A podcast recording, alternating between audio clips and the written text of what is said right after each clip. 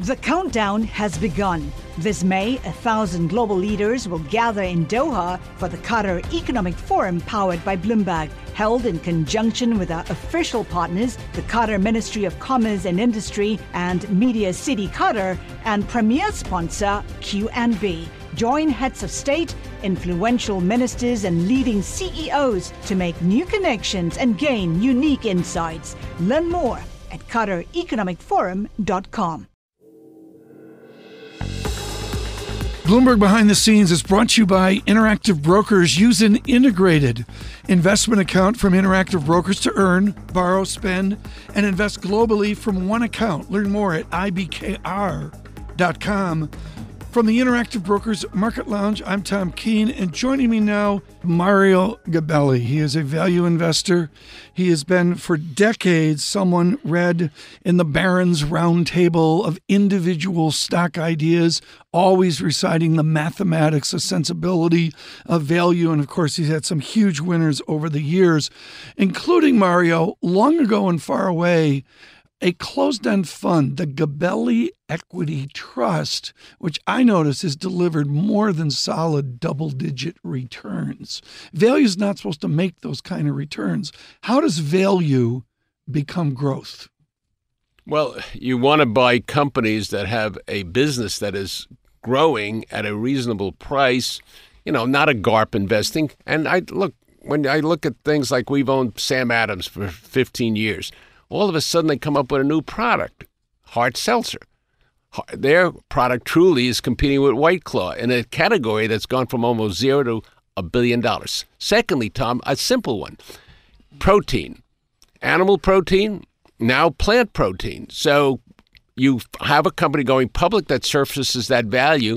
So we have a company in Toronto called Maple Leaf that has been known for Canadian bacon, and uh, all of a sudden they have been putting money into a plant protein based product. So the stock has done a little bit, mm-hmm. drifting along, and we kind of nibble at it occasionally and uh, buy it at the right price. And Mr. Market, the volatility in the market, right. which unfortunately is happening very daily, uh, it gives us an opportunity. And it's a different volatility now. I mean, you and I remember silver mines off the Vancouver Exchange and all the other disasters of the years. How do you counsel the people listening that see a Beyond Meat frenzy or whatever the company is with just stratospheric valuations and multiples? How do you get these people to think more long term, like three months, or dare say three years, or the long term perspective of the great value investors like Mario Gabelli? How do you get them over to your side of the timeline? I tell them to take a PP test. P- the Please. planet is this is this? Can we do this? The planet? The no, no, no. It's three P's: planet, people, and profits. How do we help the environment? Plastics in the 60s, Tom, was the thing to do. Today, it's right. the thing to get rid of. The world changes, and we have to adopt. Independent of that, technology changes, tariffs change, uh, taxes change, okay?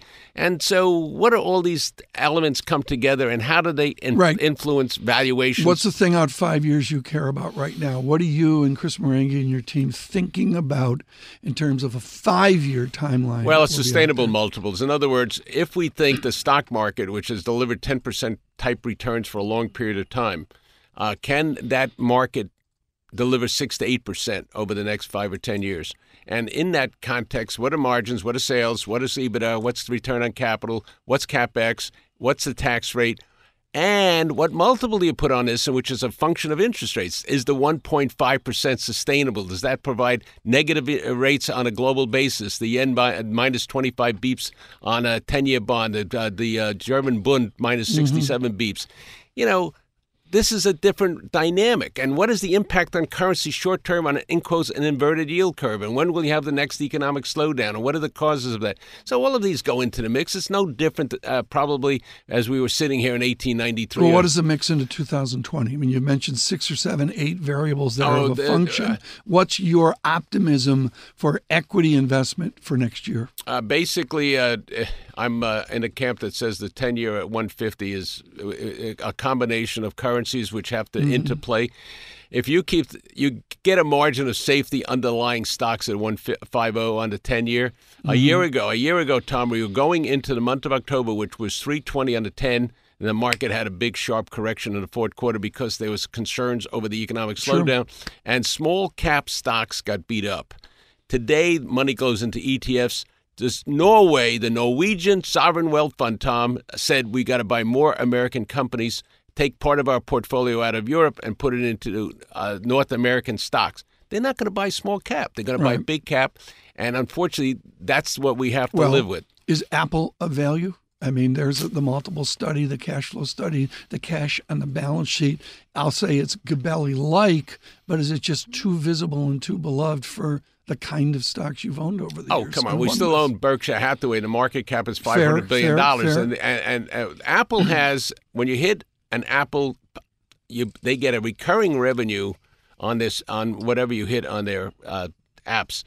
That's an interesting business, and uh, you get 30, 35 percent of revenues. I we I don't have a point of view on Apple other than I Okay. watch everything it does. You have watched Mr. Murdoch. He gets universal acclaim for the liquefying of Fox in the different transactions of the last 12 months. Would you expect the same from Mr. Buffett? You own Berkshire Hathaway. Does Berkshire Hathaway get broken up as he approaches uh, a, a later life? Well, he's only going to have his 89th birthday. Charlie Yeah. Munger's much older. Independent of that, Warren is, uh, you know, in Omaha. You you sleep well, eat well, and invest well. And uh, uh, the value of the company is the ability of an individual like uh, Graham Dodd, Murray, and Greenwald to ex- uh, allow ano- another generation to understand how to make money uh, in through value investing, how to buy stocks, how to value them. I think Warren has a- achieved that with the team that he has, uh, and uh, you know there are cyclical parts of the business. The railroad may not be doing optimally well, some Right, the, right, and some other parts are doing well. Uh, but at three hundred thousand dollars a share times one point six, Right. that's four hundred eighty billion dollars. This is no longer a tiny company. The countdown has begun. From May 14th to 16th, a thousand global leaders will gather in Doha for the Qatar Economic Forum powered by Bloomberg. Join heads of state, influential ministers, and leading CEOs to make new connections, gain unique insights, and uncover valuable opportunities in one of the world's most rapidly rising regions. Request your invite for this exclusive event at QatarEconomicForum.com.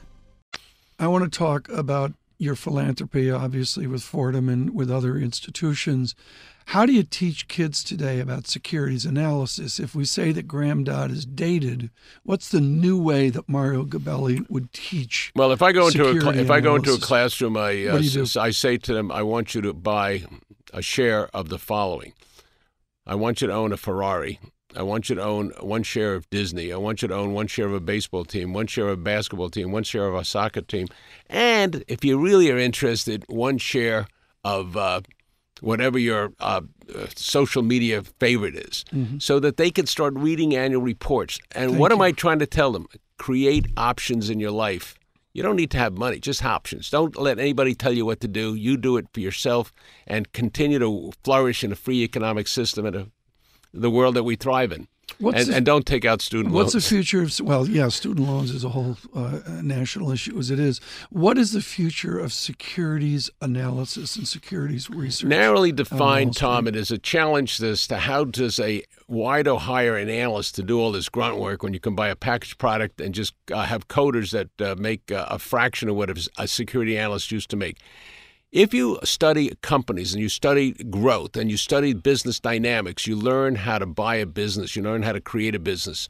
You learn how to basically observe whether you should buy real estate or not real estate. So there's a large amount of intellectual talent and and uh, dynamics that are embodied in in quotes security analysis. So you don't have to do it, but you should read a couple of annual reports. I mean, Jamie Dimon's, Warren Buffett's are examples of annual reports. I have no problem reading Facebook's annual report. I have no problem reading Jeff Bezos and Amazon. So learn that, and then read Michael Bloomberg's book. Well, that would be very good. We'd like you to read Michael Bloomberg's book and buy additional copies. Of course, Mr. Bloomberg, uh, principal owner of all of our media properties, including Bloomberg Television, Bloomberg Radio, uh, is well. Let us talk about this president of this United States. He's hugely controversial. We understand that. Is there a permanence to the president's international relations and particularly his so-called trade war? Well, is there a permanence to it, or is it a one-off? If you're an analyst like I am, and you have financial statements, there's a balance sheet. The balance sheet on the left-hand side has the assets, and the right-hand side has Right. liabilities. On the asset side is reduced regulation, lower corporate taxes, tax cash flow to the U.S. Treasury is rising from corporate taxes. This year, the uh, CBO will have it up to 280 billion dollar or next year, and but you're going to attract the United States as a place to locate a business. On the negative side, uh, I would argue that you don't pick fights with everybody that you know uh, that exists for the de minimis reasons, and so that's a challenge. And it's a style of communications that's leaving a lot of people uh, challenged. Independent of that, the notion of a free market, patriotism, and the rule of law and uh, education, uh, all of that is a very major plus. Mario Gabelli, thank you. This has been Bloomberg Behind the Scenes from the Interactive Brokers Market Lounge. Behind the Scenes was brought to you by Interactive Brokers. Interactive Brokers constantly strives to innovate, to create technology, to automate your trading experience with their advanced trading tools. Learn how Interactive Brokers helps lower your costs to maximize your returns. Do that at ibkr.com. I'm Tom Keene, and this is Bloomberg.